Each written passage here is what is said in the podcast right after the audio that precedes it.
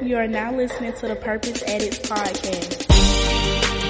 You got to be willing to be vulnerable. You have to have the ability to self-assess, and not everybody has the ability to self-assess. You don't necessarily have to like school to be successful in school. You just have to know how to play the game that's necessary and get through it. Welcome to the Purpose Added podcast. This is a short yet powerful conversation designed to help you do three things that can ultimately change the trajectory of your life.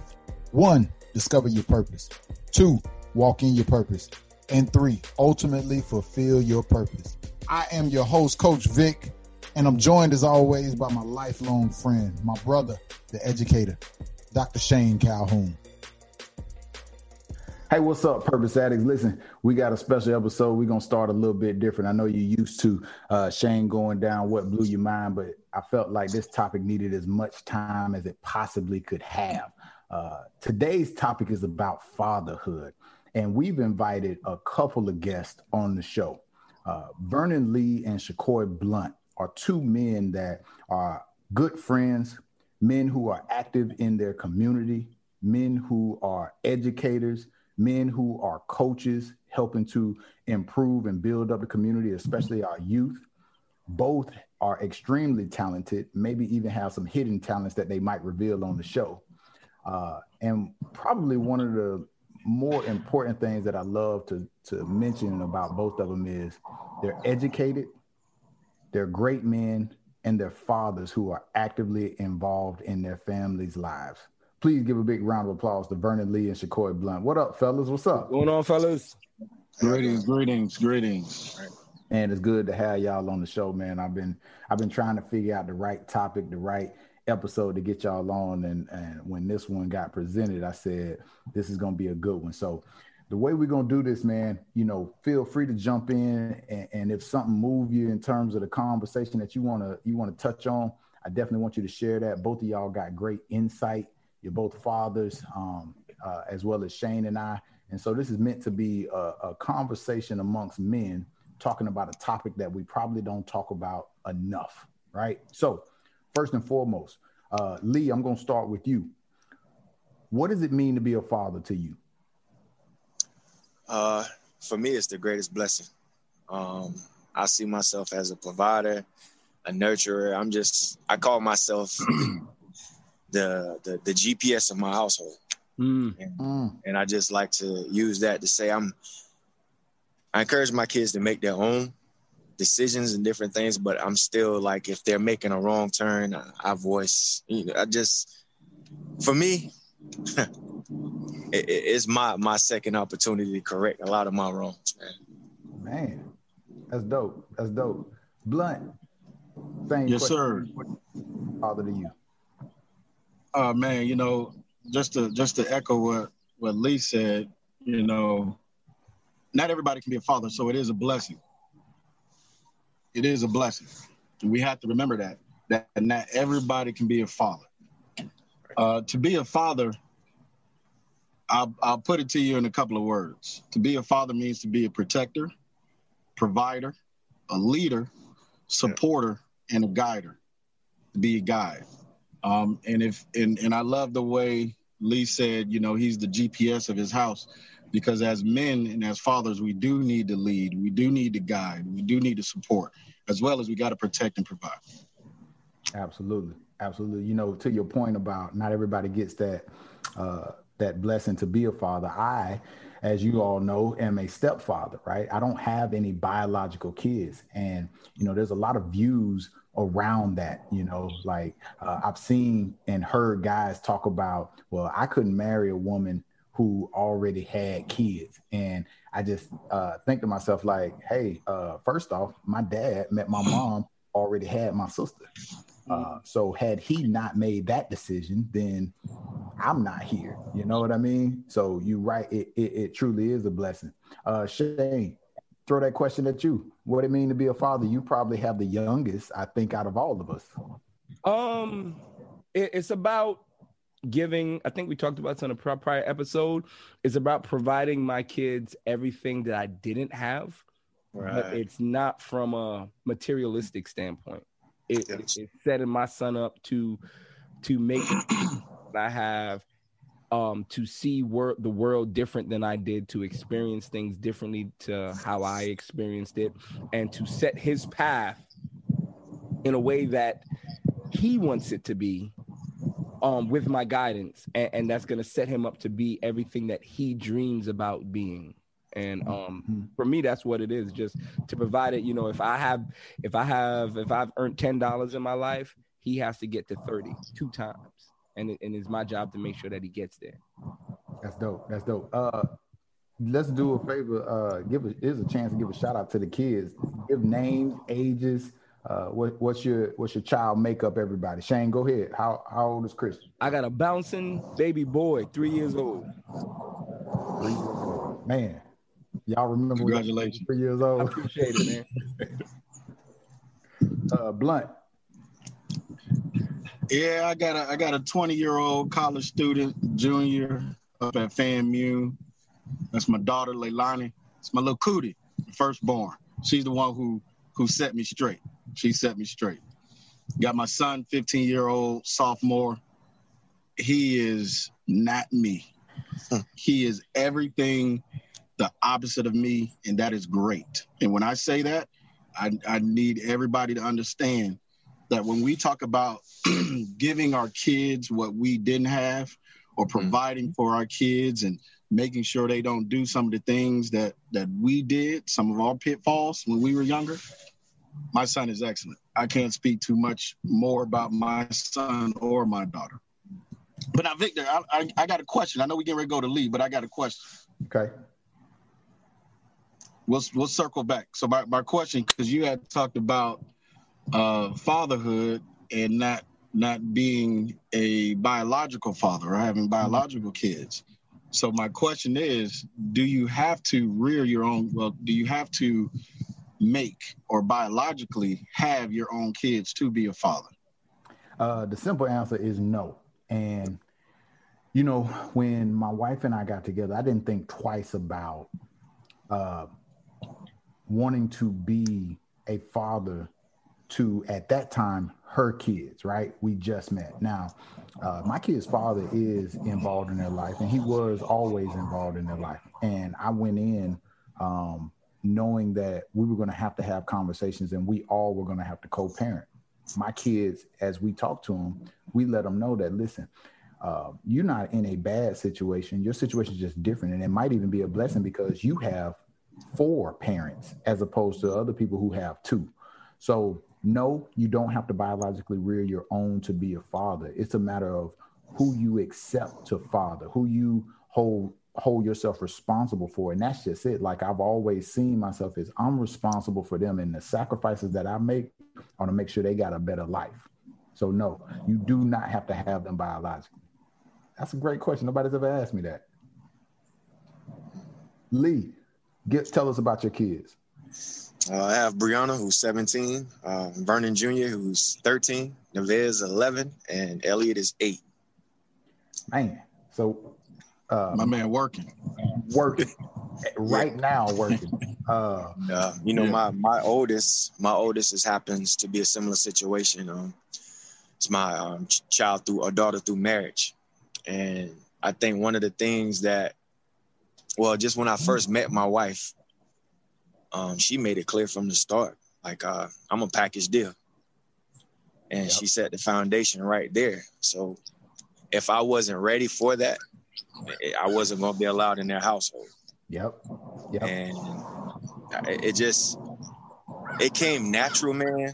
Like, it just, for me, it came natural because you find yourself, I don't know, you love something more than yourself almost. Yeah. Then when I looked into my first biological child's eyes, like, I can't explain it. Yeah. I really can't, but it's just, for anybody who's not stepping up to the plate, being a father, I can't even rock with you because I can't relate to that. Yeah.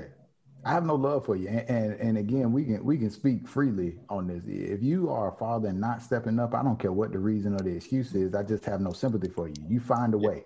That's just what you do. And staying on this topic, do I wish that, did I have times where I wanted to look into a child that was my flesh and blood's eyes. Yes, my wife and I both, you know, we talked about that. We always leaned on, if it was God's plan for us to have kids together, then we would. The funny thing is, when I'm out with my kids, we get people who say my kid, my son especially, looks like me.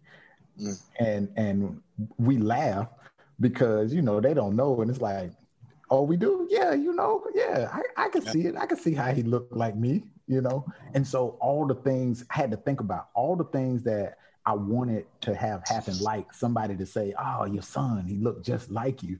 I still get all of those same experiences. Right. I get the same feeling and joy. That's dope. My kid, Naya, baby girl, is 19 years old, in college right now, trying to figure out what she wanted to do with herself. And my son is 21, up in college at University of Cincinnati. He is going into his senior year. He's about to be that man that enters the world after education. So I think this walk, man, has been challenging. Here's a question for the group. You think about how you were raised and your observations of the world around parenting.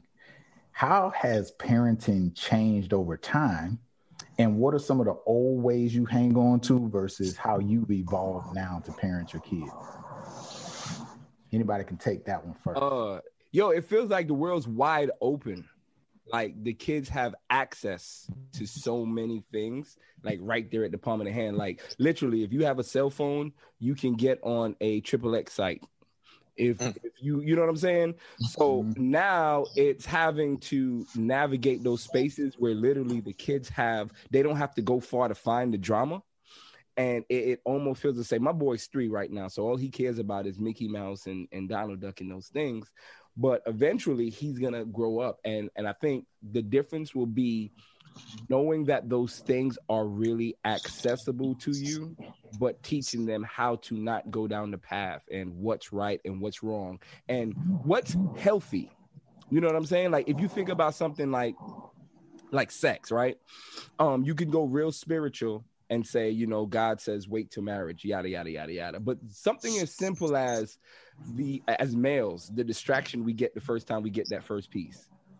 Like, it changes your whole world. So you have to explain to him, like, son, although sex in and of itself may not be bad, is like, do you want to open yourself to that right now? You see what I'm saying? So it's for me, I think parenting, which was different, you have to parent the stuff that is literally right there in front of you, while steering them in the right direction. Mm-hmm. If that makes sense. It do.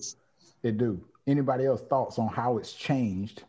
What are some of the old ways that you hang on to versus how you evolve now?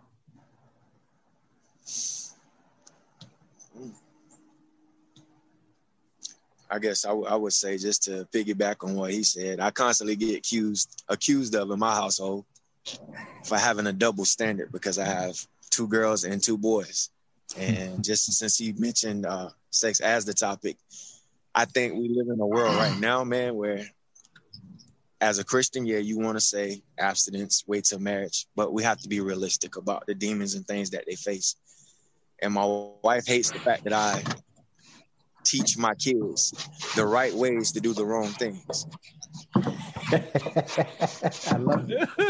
And I mean, I just, she hates it, but I'm just adamant about, because I know myself, everything I was told not to do, I had to figure out why I was being told not to do it. Yeah. And then go do it. I would much rather them do, I'm going to still say don't do it, but I got some beautiful kids. I'm realistic. I just want you to do it the right way, because we struggling to feed y'all. Don't need nobody else coming up in here, boy. I feel you on that. I always told my kids, I said, listen, everything that you thinking about doing, everything that you might do or that you will do, we already did it. Yeah. We done already did. And I understand it now why my parents said that to me, you know? So at least what I want you to do is understand this.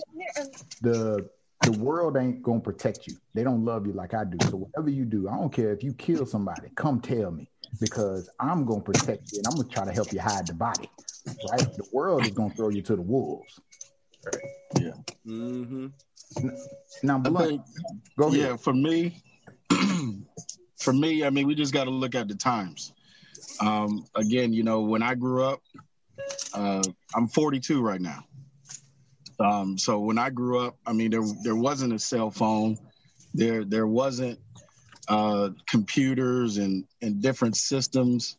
You know, it's like I remember there were times where one person in the neighborhood had an Atari, and all the kids would go over to their house.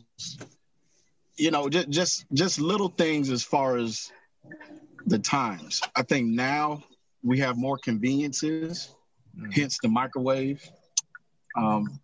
You know, but for me, I hold on to the old school tradition of my son and my daughter are going to learn how to cook, minus the microwave. My son and my daughter are going to learn how to make a meal from scratch. That always doesn't include measurements. Taste it, eyeball it. You know, some of the old school traditions that, you know, my mom, my aunts, and some of my mentors passed down to me. As well as when I was in school, in grade school, that was like the ending of capital punishment. Back in the day, you get in trouble, you go to the principal's office, you get some wood, you get a paddle. What they call a paddle? Excuse me, they call a paddle. You get a paddle. They was all in fraternities and sororities. Yeah. Like I remember, you know, I was born in New York, came down to St. Pete, raised in St. Pete when I was like 9. And I remember getting in trouble, and this principal said, you know, this is a white male principal, and I grew up a little different. So this is a white male principal talking about he was gonna paddle me for my errors. Right. Nah, you ain't gonna touch me. Only person that touches me is my mom and my daddy. That's just what I was taught. So like Victor, like you said, you know, we have to be our protectors because society will tell you one thing, and then they will turn their back or turn the other cheek when that body needs to be disposed of, if you will. And I know we're talking about bodies and all that. We're not killers. We're not killers. But, you know, parenting is just different now. I mean, I don't see – when I go to a store like a Walmart and some of the disrespect that I see some of the kids do with their parents – and their parents are okay with it. Their parents are, you need a timeout. Yeah. What? Okay, I'm walking around the store with a bust lip, crying. Yep. And I think similar to Blunt, I'm with that old school discipline. Like you don't walk in the room and see an adult, don't say good evening, good afternoon, yes sir, no sir. You respect the room and you stay in the place of a child. Like we're not this new calling an adult hey or no, it's excuse me sir. Like we don't do that. Man, it bothers me. I hear kids say, "Hey bro," and they talking to an adult. First off, let me get you together. No, that's a punch in the chest off rip. Like what? Yeah. So, you know, we kind of touched on this earlier, right? We talk about having female children versus male children, right? And raising them. How do you raise them, right? And that conversation, the talk. I wanted to bring up some scenarios, and I would love to hear if you want to. How do you or how did you have the talk? Shane, I know you're not there. You can't chime in on this. I actually, it's funny because when I was 12 years old, my daddy told me to get as much as you can. Just make sure you wear a condom. And I listened. All right. I listened. I think what's going to be different with my boy is, and I think Lee was talking about a double standard. Yeah. I'm not accusing of it, but I think if we're going to be honest, we typically take a different tone with our sons and with our boys. And I think when I get to that point with my boy, I'm going to coach it just as if I was a girl, if I had a girl and I was coaching a girl. And I'm going to encourage him to stay away from it as long as he can, because at the end of the day, it's going to be there any way you like it. however you want it. It's going to be there. But if you stay focused on whatever it is you're trying to accomplish and what you're going to go, you can get it at a whole nother level. But if you get it down here, it's going to mess up that thing. So my thing would be is I'm going to coach it just like I would try to do the girl. Stay away from it. You don't need that right now. You don't need that pressure. You don't need that because daddy got it for you. You don't need it. I think idealistically that sounds great. It sounds great. I mean, but having a daughter and a son, especially as they get older and they develop, you want to coach them and lead them and parent them the same. But there's an element that you have to realize that these are two individuals, just two different personalities. They own unique people, as well as the things that females think about, encounter, and endure versus what guys is so stark different at times that you have to treat them different. I mean, the running joke is like, I raised my daughter to keep her off the pole, like Chris Rock say, right? Yeah. I don't have that same I think with my son. Well, here's one of the things. It's about relatability. Thank you. So a man to a son can relate to those urges and temptations.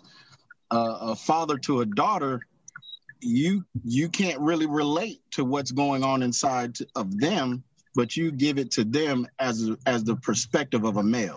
Hey, when you wear this, there's guys that are going to think this. When you say this, when you blow those kisses, when you stick your tongue out, this is what they're looking for because I did. Your daddy did.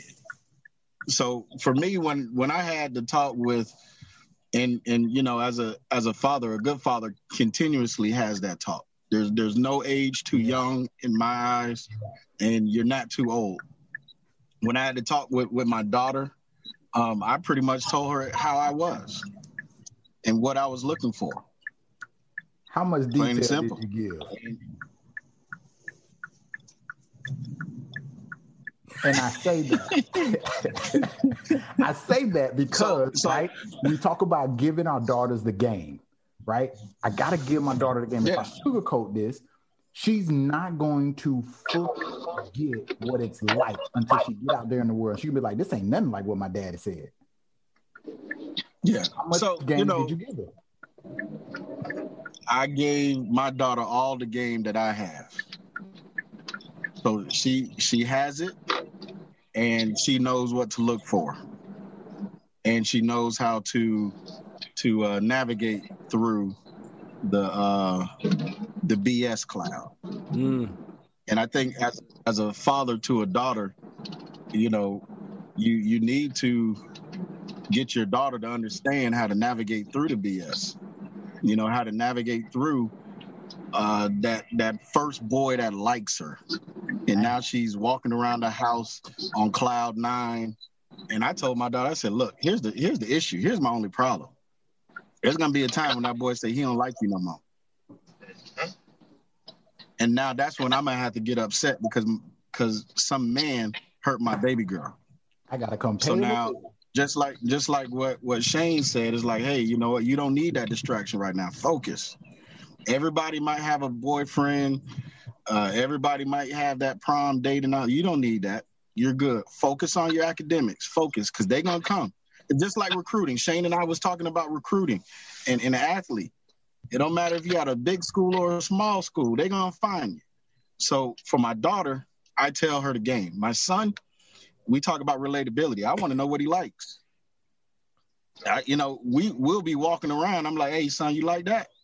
Daddy like because I just want to know like what he sees, what his desires are, so I can be like, okay, all right, and I tell my son and my daughter to do their best to find a partner that resembles their dad and their mother, and in those values. Lee, you got daughters, you got sons. Jump in. What's your thoughts on this? Having the talk. I mean, I just pretty much piggybacking on a lot of what has already been stated. Myself, I was a decent athlete coming up, and I know what was engraved in me as a child. Well, I ain't gonna necessarily say a child, a young man. My father wasn't present, so I had uncles and other individuals that were mentors who would encourage that activity. So because of what I was exposed to or what I was encouraged to do as a young man, I know exactly what other young men want to do. So when I have that talk, it's without even realizing it, it's a double standard because I'm protecting her from what I used to be.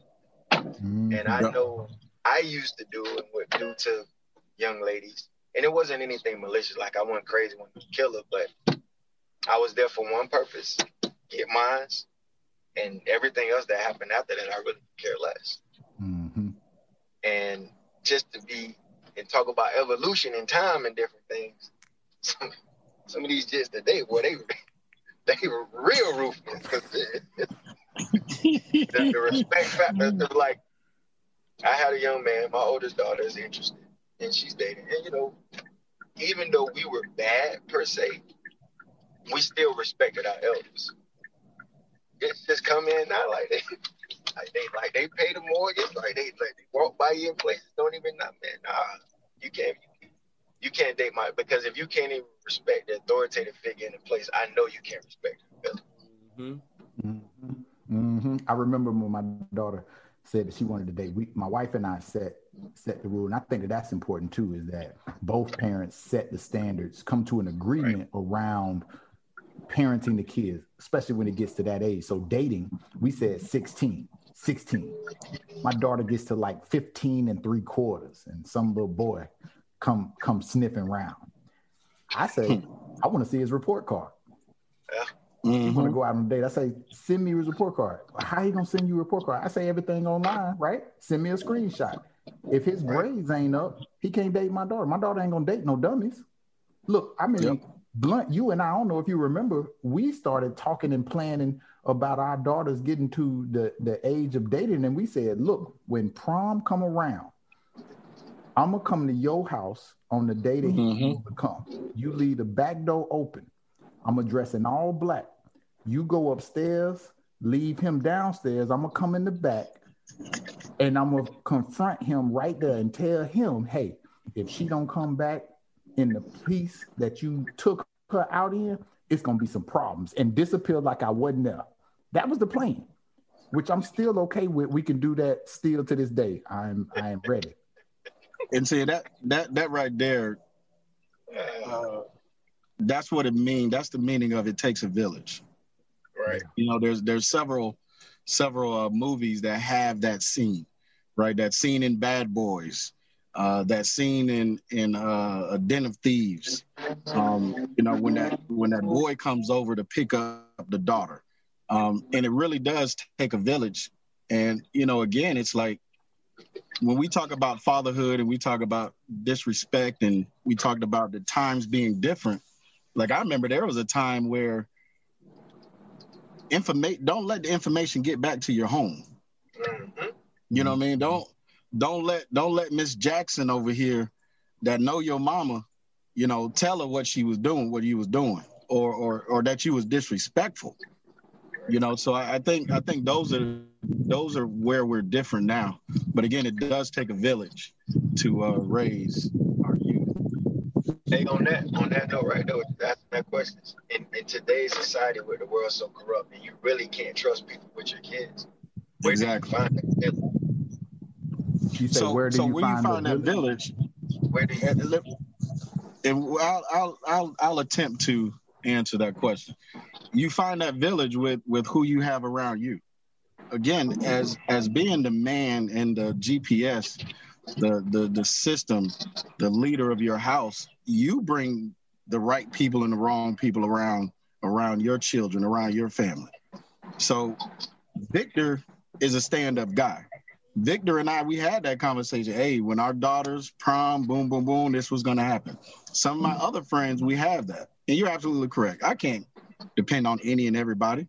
Hell, Miss Jackson and Miss Willie, they a little something different today. They different today. Miss Jackson is on something different nowadays. And we ain't even going to talk about Willie, man. Willie, man, you don't run, hurry up, get by that house. And that's these days and age. So you pick your village. your family members that you want to be around them. We all know the family members that are good role models, and we know the ones that aren't so good role models. So you pick your village, you create your village. Yeah, totally agree. You know, I heard Grant Cardone, and I love this quote. He said, "Your network is your net worth." And I've always thought that I'm not going to be able to give my kids everything, especially all the things that I want to give them. But I know somebody who can get you information, you know, especially like when my kids were approaching college or college age and they're considering, do I go to college? One of the newer things that I had to come to grips with was you don't have to go to college to get in the career field and find a good job. Do what you want. You don't always have to get a degree. The career fields that my kids chose, they could have gone the certification route or they could have gone to college. I wasn't educated in those fields. But what I did do was ask my network, hey, who is in this field? Can you talk to my kids? And here's what I want. And I want to be there because I want to learn myself so that when we go back to the house, we can talk through the pros and cons of these life decisions. And what I was thinking was long term, I want my kids to see me as a resource, not as just a best friend, not as just a parent. I want it to be a hybrid that you could come to me and say, hey, listen, if you don't know it, who do you know that could help me to get this information so that I can learn? And we'll work together because, again, I'm thinking about down the road when they face with that difficult decision, are they going to come to me when they in trouble? And I want that answer to always be yes. Always be yes. Man, this good combo, man. I sure appreciate y'all. Let me ask you this. We are all coaches and have been in coaching settings. How do you cultivate the strengths and talents of your kids as they mature? And I'm not just talking sports. I'm just saying strengths and talents of your kids. How do you cultivate that? How do you nurture it? What do you do? What's your place, your role? Shane, you got any thoughts being the youngest? I'm not there yet because my boy is still very, very young, but I hope that I want to be supportive of whatever it is he picks up and tries to do. I will always be supportive. The only thing I would say is that once you start something, you ain't going to quit until it's finished. So finish the season or whatever it is, and then we'll move on to the next thing if you're not interested. But my goal as a parent will be to take interest in whatever he takes interest in and to be supportive. You know, like, sounds crazy. If he came to me tomorrow and said, I want to be a ballerina. Shit. Son, okay. All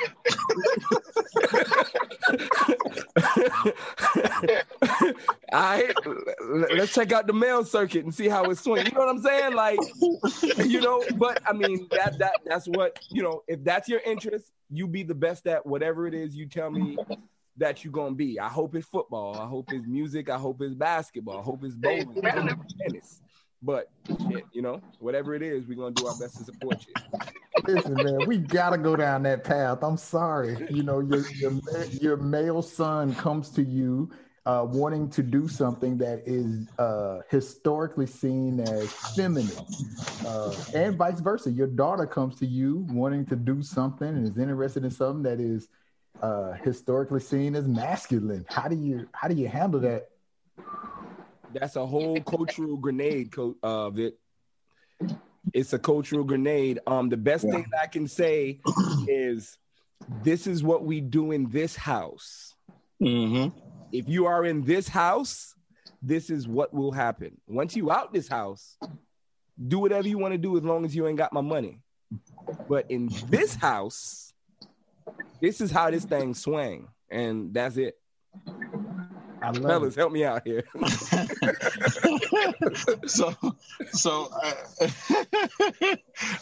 believe every father at some point in time has that thought. Like, what do I do if and when? And for me, it's just understanding one. All right, whatever my son or whatever my daughter wants to do, they got to be the best at it. They got to be the best at it. If my son says he wants to take up ballerina, whatever it is called, dancing, right? Hey, Vic, who you know that do that? Yeah, me. Shane, who you know? Baby. Hey, Lee, you know somebody that do ballerina dancing? I need some males, some strong males. Strong males. Some manly males. Yes. Because they are out there. They are out there. Same thing when it comes to you know, my daughter. You know, it's like, hey, okay, you wanna be a I don't know, a foreman? Okay, cool. I mean, historically that's a male position, but why not? You know, same thing with being a ballerina. And maybe ballerina is just a feminine word, and yeah. I don't know the male word. Maybe it's ballerino. I don't know. You know, it's an extreme. I mean, yeah, I tell you where you see it more. I tell you where you see it more. At least I've seen out in society, men being nurses as opposed to doctors. Yeah, mm-hmm. Mm-hmm. That's where you see mm-hmm. people get a side eye for whatever reason. Yeah, yeah. But I do. Look, man, as fathers, we have to have those difficult conversations early with our kids. When it comes to sexuality and sexual identity, we have to have those conversations early. And that's why I'm a firm believer. Like, I want to know what you see. Like, hey, you like that? Even my daughter, hey, you like him? Nope, he too short. That wasn't a pun at you, Shane. I don't know. Never met you. Don't really know your height, but you know. But again, it's just those things. You just really got to know what your kids, you know, like and what they dislike, and just go from there. And when you're up against the trouble, you just got to meet it squarely, face to face. Face to face, yeah. And there it is. Blunt, you was right. It is the equivalent for male is ballerino. Oh, yeah. We educated on this thing. Now we educated. Yeah. I thought he made it up because he makes up a lot of words. He says a lot of stuff all the time, and I'm like, that ain't a real word, but we just gonna go with it. But it works. See, that's what I'm saying. Like, okay, let's think about it. Who made up words, right? Who made up words? There was somebody who told that person that ain't no word. So why are my friends telling me that the word that I create isn't a word when you know exactly what I mean? Yeah, yeah. Or testing my knowledge, man. It was deep. Just don't ask me to spell it. Right there, that's an example right there of how we progressed in time. You know, we used to just have to take your word at face value back in the day. He went and Googled it. Yeah, exactly. Yeah. Yeah. And it's another example of a village. You know what I'm saying? Like, yep. I'm taking care of my brother to make sure that we all, you know what I'm saying? Good stuff, man. You gave him permission to go out and use that word again. Now, yeah. Confidence. Five more examples. Confidence. Hey, son, you want to be a ballerino? Hey, we'll use that word as ballerino. It ain't no ballerina. Ballerino. You're a male. Ballerino. Let me make sure you are politically correct. All right. Here's another scenario to throw at you. And it's a topic that troubles my spirit at this point in life because of how I was raised. The topic of bullying. I recognize that because of social media and because of technology and how it's advanced, kids have more access to one another other than just their interactions in school or somebody coming over to the house. Bullying growing up for us was equivalent to the dozens, you know, yo mama jokes. Mm-hmm. You get the, you know, on the playground, somebody want to fight, right? And you got to either, you know, talk with your hands or get them hands. But nowadays, kids, in terms of bullying, they don't respond or see bullying the same way that I did. And I'm curious your thoughts on how do you coach your kids up to respond to bullying? Words hurt, but words don't matter. Words hurt, but words don't matter. So people could say whatever they want to say. You ever feel threatened? Whoop ass, and we'll deal with it later. That's just that. Now, if you come and tell me, Daddy, I felt threatened because he called me a bozo. No, son. But if you feel threatened because he picked up a pencil and came towards you, or you feel threatened because he mushed you, that's a different conversation. So now at that point, you have daddy's permission to bust heads. But words hurt, but they don't matter. Like, they can say whatever they want to say. But you make sure that if you feel threatened to a point like something's physically going to happen to yourself, to you, your body, yourself, your whatever, you do whatever you have to do to protect yourself. While we're on the topic of educating for our younger audience, as well as those who aren't from Florida or lived in Florida long enough, a mush is when someone takes their hand, disrespectfully places it on your face, and pushes you at a distance that is uncomfortable and embarrassing. Carry on. Yeah. No. And it's the same thing with feeling disrespected. Like, you could, like, for instance, in 9th grade, I got in a fight because a young man was standing in the way of a trash can and I wanted to go that way. So we persisted in moving him out the way. I could have said, all right, I'm just going to go the other way. And it's going to be that line that I would like to teach my kid, that, like, you don't have to be reactionary, but you do have to defend yourself. But at what point do you also say, and this is for me with my daughter, but especially with my son, as a man, you're going to respect me. If I want to go here and you are deliberately trying to cause a scene, create a problem, then sometimes I need to give you what you want. I need to give you what you're asking for. That might not be the right way to handle it, but that's also how I was raised, and that's also how it helped me to navigate the testosterone of male interactions. 20-year-old Shane, definitely. 36-year-old Shane, is it worth it? So I'm torn. I understand that you mature, right? And you have to make better decisions than when you were younger, right? But I also see some value in losing a fight. But that's the game, Vic. And it goes back to what I said. My approach from the beginning is to teach my son in a way that I wasn't taught. You know, the same man that told me get as much as you can is also the same man that told me to whoop ass whenever necessary. You see what I'm saying? So whenever necessary. So to me, his line is necessary might be somebody looking at you. My line is physically does something to you, because there's going to come a time where it's not in your best interest to react. True. So the safer you can be, or the better you can be at not letting the little things or being very picky about what you react to will save your life. Like, imagine you get pulled over by a cop. My little black boy gets pulled over by a cop, and that cop calls him boy or nudges him in a way. You want to react to that? Because now you're going to be George Floyd, son.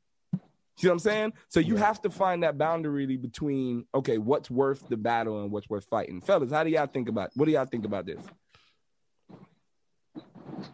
Bullying is broad, man. Like, you know, yeah. I would first, you know, like to attempt to define what bullying is, because in the neighborhood that I grew up in, like, if you're new to the neighborhood, you're gonna have to fight somebody, and it wasn't bullying. It was just, that's what culturally we did in our neighborhood. It was like a housewarming party. Yeah. Hey, we got a new kid. Let's see who we can fight. And I guess that's how we formulate our basketball teams and our football teams. But again, you know what I tell my kids, the kids that I coach and my own, is don't get punked. Don't get punked. And one thing I always tell, and Victor, no, I always say this: it ain't gonna be no easy win. Yes, you may whip me, but you ain't you. Yes, it is not gonna be an easy win. We're not gonna revisit this again. You're not gonna want to. It's gonna be a long ride, boss. Yeah. But I do agree that, you know, again, you know, my kids have never come home and said they got called a name. I tell my kids it's a 3-strike rule. First thing somebody disrespects you or says something to you, tell an adult. So if they're in school, tell a teacher. The second time, and then you tell that person they need to stop. The second time, tell a teacher again. Let the teacher know the consequences that you are going to have to do if they continue with that behavior. And then you tell that person again to stop. That third time, bust them right in their nose. Make them think about it. And, bro, and let daddy come and deal with the administration and everything else. Because bro, now, because now, and this has happened. I can tell you a story where my son just body slammed, you know, a kid, and I saw it, and I was like, yeah, boy. You know, and then, you know, going to sit down, you know, with the administration. At the end of the day, it's the administration's fault because they know my son. Mm-hmm. You know, my son isn't the aggressor. He's not the aggressor. So if my son or my daughter does anything, it was provoked and they tried to talk to you and let them know. Mm-hmm. Bro, what do you view as disrespect? Because I'm interested. That line may be a little bit different to me than it is you. It may be different 5 years for me. So what do you view personally as disrespect? You know, that's a great question. I think disrespect means something different to everybody. To me, in short, disrespect is if you know me and you know what I don't like and you do what I don't like, then you disrespecting me. Mm. Mm. You know what I mean? If you don't know me and you don't know how I am, you're not disrespecting me. Mm. You just don't know me. So I got to get you to understand. And after I tell you. Yeah. Now you know, let's not do it again. Yeah, that make a lot of sense. You know, like I remember, you know, that scene in Do the Right Things. You stepped on my shoes. There was a lot of fights. I mean, serious fights growing up in my neighborhood in South St. Pete, where somebody wore some brand new shoes and they shoes got stepped on. And it's like, is that really disrespect? That was an accident. Did they do it on purpose? Now, I've been around some people that did some things on purpose. Like, I'm going to step on your shoes just to do it. I want to see your reaction. Versus, oh, I'm sorry. So if you don't apologize, then I think that's the beginning of disrespect. All right. What do you think, Lee? Just what he said. If we have a relationship established already, anything that you do that you know is going to disrupt my peace, that's disrespect. Mm-hmm.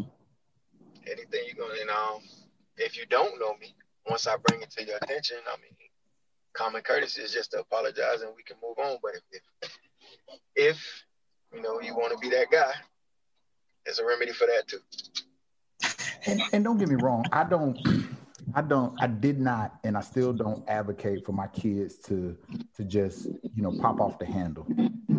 I just wanted my kids to be confident in who they are and to be willing to defend what they believe.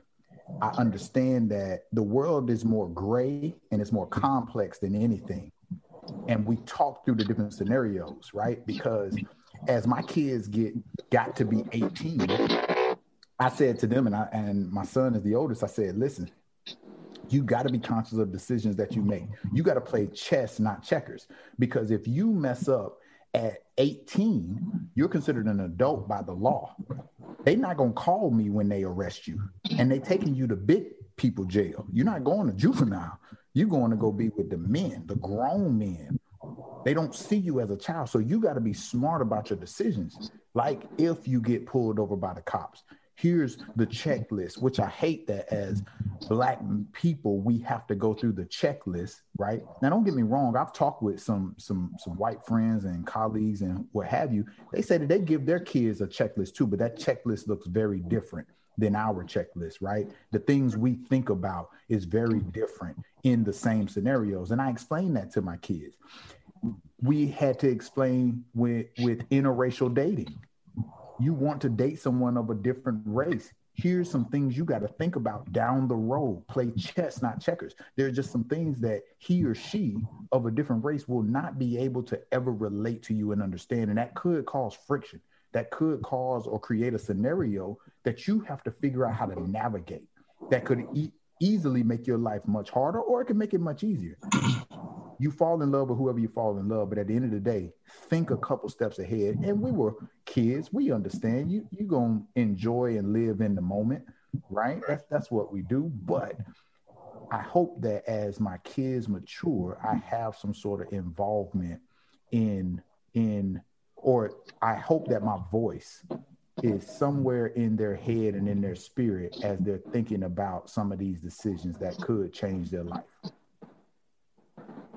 Here's a good question. I don't know if it's a good one, but here's a question. How did having kids impact your marriage and or your relationship? How did having kids impact your marriage and or relationship? I'm gonna go ahead and start it off. If you will, I'll go ahead and start it off. Before my kid, my wife and I, girlfriend at the time, was able to do whatever we wanted to do, when we wanted to do it, how we wanted to do it. When the baby girl comes in, a lot of things change. A lot of things change. You have to. There's a lot of things change. I don't want to get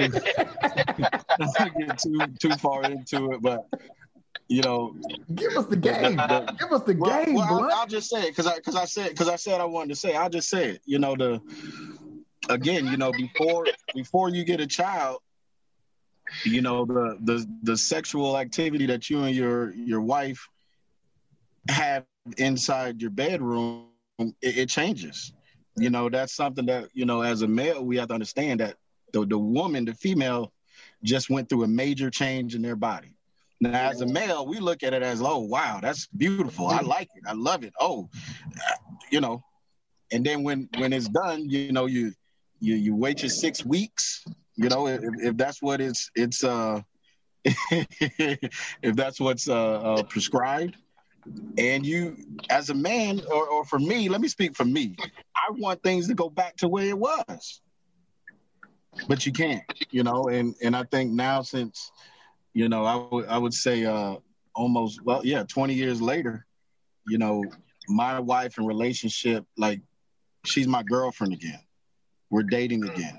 You know what I mean? Like, my daughter's at the house.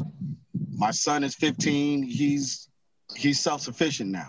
You know what I mean? So now I can date my wife again. I have my girlfriend back. And I think that's one of the biggest things that, as a man, being a father could cause some conflict. So I would tell all fathers, be patient, because there will be a day when that, you know, youngest one is an empty nester, and you get your house back. That's all I say. You get your house back. Man, that's funny. You know, I'm at that stage where my kids are basically out of the house. They independent, and you're right. You know, when your kids are young and they're not as self-sufficient, man, it becomes your focus. But I remember the day, it was a Saturday morning. My kids had to be like 10, 11-ish. And I got up thinking, all right, I got to make them some breakfast, you know, get them going. I go in the kitchen and I go, what do y'all want for breakfast? And they look at me and go, we already ate. I'm thinking to myself, what you mean you already ate? We already ate. We made breakfast. What did you make? Right now, I'm going to investigating mode. And at the same time, I'm now looking around the kitchen in the house to see what's tore up, what's on fire, you know, what's burning down. We cook some waffles. You cook some waffles where? Microwave. Yeah, and everything. Y'all all right? Y'all got on clothes. Why do y'all have on clothes? Well, we got up and got dressed. We put on clothes. You did that yourself? The day that your kids become independent, self-sufficient, is the first light at the end of the tunnel. Mm-hmm.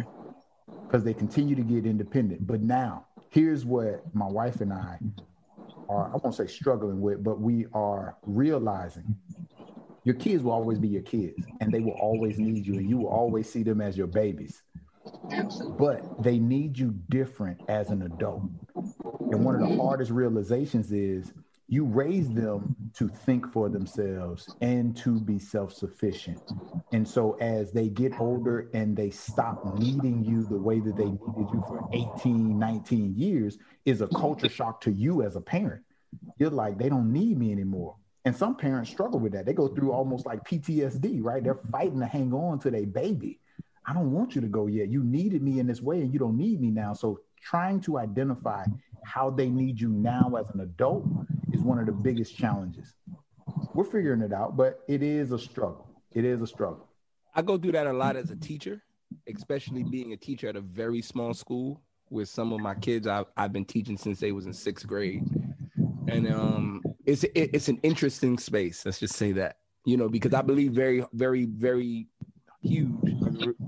I believe in that village. So as a male Black teacher who teaches little Black kids, I try my very best to be a part of that village. And it is an interesting journey when you watch them mature and you see that they need your advice and your guidance differently. Yeah. I got one last question out of respect for everybody's time. Oh, go ahead. Oh, yeah, yeah. So I just had this situation just yesterday, Vic. My son comes down. I'm a teacher, so I'm remote. I'm in my class. Next thing I know, my son has a little off period. He comes down. I hear pots and pans and got the whole kitchen smelling good. I'm like, okay, son, what you got going on? And he's telling me. I'm like, all right. And then I get up and I go look, and it's only one portion. It's only one portion. Yeah. So, and what I told my son, I said, hey man, I didn't raise you to be selfish. When I cook for your mama and you, right? When your mama cooks, she cooks for you and her, right? So when you cook, you only gonna cook for you, and you ain't pay for none of your groceries. Come on, man. Go ahead and put another egg in there. Go ahead and do what you got to do. And I think that's some of the things that, you know, just for me, that you know, it happens. But at the same time, you know, my daughter calling me just last week asking for advice when it comes to a teacher, the teacher-student relationship. Like that it was just warming on the inside, because that's what you want. You want your kids to come to you and ask those questions and be like, hey, Dad, how do I deal with this? Or, hey, here's what's going on. So I embrace it. I love it. Yeah. You know, when kids, sometimes they cross a line with us. And, you know, I think it's important to let them know that, you know, crossing those lines gets them a full scholarship to Dem Hands University, you know, especially as they get older. Yeah. You can definitely catch Dem Hands. Mm-hmm. Here's a question, last question I got for everybody. You know, we are fathers, we are involved in our households, in our communities, but how do you get me time in the midst of all of that? How do you get me time in the midst of all of that? By the looks on your faces, it looked like y'all not getting me time. Well, okay. I'm just not trying to be the first one to speak the whole time. And the crazy thing about it, man, like, bruh, my wife and I just had this conversation. I just had this conversation with my mother-in-law. I have this conversation with, you know, people on a daily basis. How you doing? Vic, you know, I always say there's 24 hours in a day. At least take one of those hours out of 24 just for you. When you look at cell phones, you have to turn off your cell phone or put your cell phone down and put it on a charger so it can recharge, so it can refresh. Mm. And that's what we have to do. We have to do a better job, especially as men, because we can go from sun up to sundown and keep going even in the dark. But as men, we have to take I would say, at least an hour to meditate, just to be within. Absolutely. Absolutely. I had to learn how to do that, how to force myself to get me time, especially when you accept early on the mentality that I'm living to make sure that my family is taken care of. So I'll get me time down the road. And it's something that we deprioritize and we put off, and then we continue to put it off until it's too late. And then it takes life from us. So, you know, doing stuff like this, doing the show, this is great me time for me. Training kids, believe it or not, is me time, because I can go out in the field, be sweaty, be hot, be running around, and nobody else in my household wants to do that. You know, I might be with other people, but that's me time. And I think that that's important. So what we have to do is understand, my bad, what we have to do, we have to understand that that me time is actually biblical. Think about the creation. Think about what happened on that seventh day. Isn't that me time? Right? Yeah. So that's good. We have to, because if the creator did, then why can't we? Yeah. And it's hard. And it's hard for some people to, especially if you got young kids. Shane, you said your son is 3 years old, so it's really hard. I'm going through it, bro. As a father, you have to take the kids away from your wife so that she can have me time. Mm. Because as a male, we can always find me time, especially earlier on. But that woman, that mother, they're a little different. They want to be, you know, there the whole entire time. So you have to find that me time. Have to. Yeah, I think Blunt, man, you got some great points, brother. I feel like I've been knowing you for a long time, brother. I'm sorry.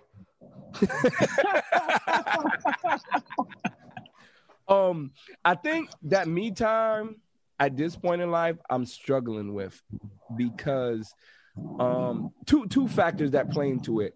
I'm so ingrained in my career and my profession, and I have so much going on that before, and I take enjoyment in it. So before I even get to me time, I really have to focus on quality family time.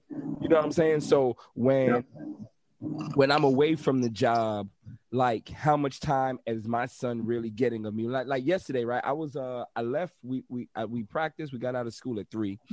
I left school at 4:30. I was watching film up until about 4:30. From 4:30 to about 9:10, I was in the. I got home, chilled. I went back out to the grocery store, and about 9:10, I looked around, and I said, "This is the longest I've gone without watching film in a month. This is the longest I've gone without doing anything basketball related in about a month." And it just made me realize that, like, golly, I wonder what have I been like at the house? You know what I'm saying? Has my son really got the time? Has my wife really? Now my wife gets the time, because on the weekends I take the boy and we just go.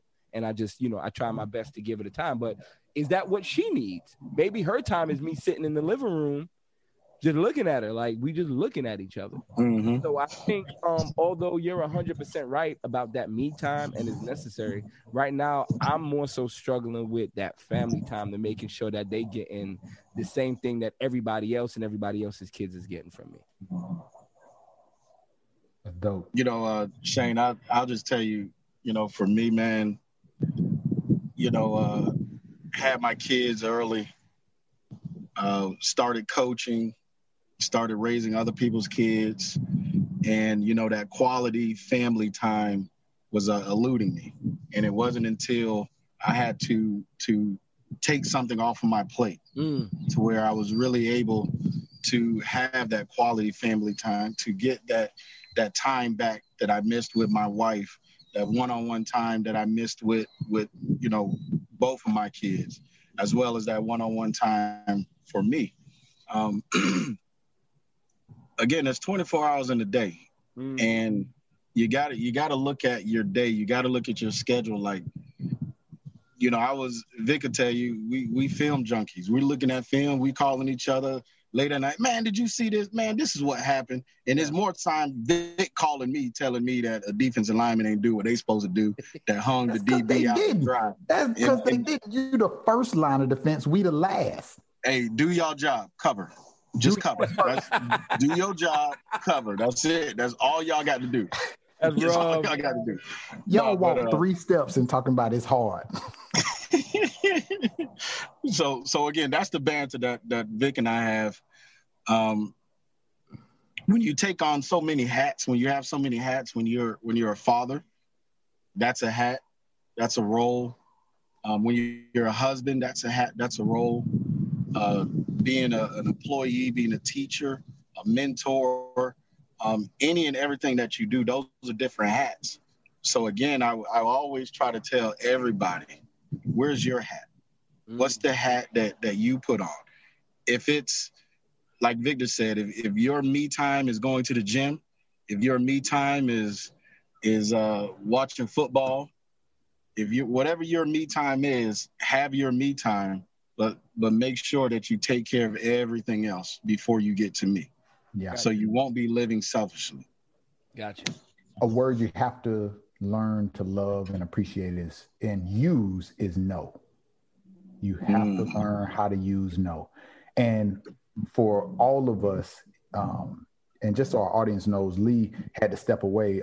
As we are recording this episode, Lee was actually in between going to games for his kids. They play basketball. So we talk about being involved in parents' lives. Lee is a coach to a sports team as well as to his kids, and he had to step away to go back and coach. So we thank you, Lee, for your time. For us, our spirit and our purpose in life that we realize is to help and to give back to others, to help them improve their lives. And a challenge for all of us is, and I'd like to speak for all of us in this case, is no becomes hard because it fights against our core. When someone comes to us in need, a child, the community, something of significance, it is hard to say no, but we have to learn how to prioritize family. And to your point, Blunt, about there's 24 hours in a day and figuring out how to use it, I think it's something that I had to learn was figuring out how to use that 24-hour clock. And then within that, communicate my intentions with my wife and with my family about how I'd like to use it based on the things that I'd like to get involved in. And I think that speaks to how important communication is in a relationship. And it's not that our wives don't see that in us and don't know that we want to help and help as many people as we can. They just want us to prioritize them higher on that list and keep them high on that list while we're doing all of those things. Yeah. Because if we give too much of ourselves to other people, we will have nothing to give to them, and they need us more than anything, our wives and our kids. So it is a challenge. It is a struggle, but I get it. I get it. Hey, what's up, Purpose Addicts? It's Coach Vic. Hey, listen, I got a couple questions for you. Do you or someone you know have a really dope brand or business but need help getting the word out? Or maybe you sell a product that people need, or host a podcast that could really take off if you could just increase the foot traffic? Well, you're in luck. Shane and I would like to use our show Purpose Addicts to help you do just that. Listen, man, all my years in sales taught me a really important lesson when it comes to growing a business. As an advertiser, you should be interested in doing one thing, putting what you do in front of the highest number of eyeballs possible. One of the best ways to capture a lot of attention is buying ad space on existing platforms with an established audience, like our show Purpose Addicts. You can now purchase ad space through us that will air during as many episodes as you want. It can either be at the start of the show to grab the audience attention, in the middle of the conversation while everybody is deep in thought, or at the end of an episode, making sure their last impression is on YOU. Just send us an email at purposeaddicts02@gmail.com. Again, that's purposeaddicts02@gmail.com with the subject line ad space to request more details about our offers. Or you can contact us directly through social media. We're on Facebook, Instagram, and Twitter at Purpose Addicts. And while you're at it, visit our YouTube channel to see clips and full episodes of the show. Here's where you can leave comments about our content and tell us what you need to help you walk in your purpose. And don't forget to like, subscribe, and share what we're doing. It costs you $0 to show support. Yeah, I know that's a shameless plug, but so what? Listen, in all seriousness, I do want you to think about this. If you have ads airing on our show, as our audience grows, so does yours. So why not partner up with us to let everyone know how being dope is in your DNA? Our audience of addicts is looking for exactly what you have to offer. They just don't know it exists yet. Grab ad space today and tell the world what you do best. Now go live life on purpose. So looking at your questions, Vic, you know, I'm looking at it, and I'm looking at the topic of fatherhood. But before we get to fatherhood, we got to talk about being a man, right? And we got to talk about what being a man means. So I know we're in closing, but I just wanted to share something that I thought about this morning. Be that ideal man. Be that ideal man, man of integrity, dependable, that can empathize, that's accountable, and that's loyal. Be the ideal man. And when we all can be the ideal man, we'll walk in confidence. And we will model to other men, young and old, how to be the ideal man. Yeah. That's good. So, when you said that, Blunt, it made me think about, heard T.I. say this a while back, but I've tried to think about this intentionally, and that's be a man of consequence. Be a man, be a person of consequence, because I think that it helps to shape and mold your decisions that you make. It forces you to think a couple steps ahead when you are a man of consequence. You think about everything you do before you do it. Men of consequence tend to make better decisions. They tend to exhibit the ideal man's philosophy, like you described. So I agree with you on that. Another branch of that is, especially for young people, be the man that you needed. And that's not to say that, you know, my daddy didn't do a good job or whatever, but there was things that I needed now in retrospects that I didn't get. Yeah. And had I got it, you know, I don't regret much, but life might have been different. So for others, everybody in my sphere, everybody has to be successful. Everybody has to be hitting at their best. And in order for that to happen, I got to be the best for everybody. You know, I don't mean to continue to drag the conversation. Oh, this ain't dragging, bro. Okay, good. Thinking about it, he got all day. I do too. Hey, ain't nobody messing with me yet. And I still got some life in my phone. So we good. All right. So you said, Shane, be the man that you needed, you know, and my father wasn't around, as you know. He came into my life after I left college. That's where we started to build a relationship. I realized he's giving me now what I need now as a man, although he wasn't there in the beginning. And at that point, I said to myself, I will not be who he was then. My dad battled an addiction. He couldn't give me what I needed at that point. However, now he gives me exactly what I need. He's there for me to be that shoulder to talk. Hey, I just need you to listen. Let me bounce this off you. And it's just me and him talking, you know. He is there for my kids, and he's an outlet for them, which is what I need. You know, I need a co-pilot, and my wife and I need a co-pilot that, you know, hey, they didn't come to me, they didn't come to you, but you know who they went to? They went to their granddad. And that's pretty dope, you know? So we have expectations as people when we think we should get things and how things should go. But you said it yourself. You want to make God laugh, tell him your plan. Tell him your plans. That's for sure. You want to make him laugh, tell him your plan, right? So I realized that according to God's will, I will get the things that I need. I just have to be willing to close my mouth, sit still, sit down somewhere, as the old folks will say. Sit down somewhere and just pay attention to the world around me and what's unfolding. Fact. Yep. Man, this is such a good conversation. We have to continue this conversation. We have to have it with more men. I think there is a huge need in building up our community, our communities, and that's regardless of race, color, creed. Conversations like this help people to be better, period. Yeah. Thanks.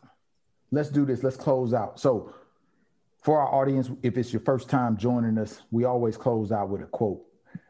You've been rocking with us for a while. You know how we get down, and we appreciate you. The quote that I came across says, "It is easier to build strong children than to repair broken men."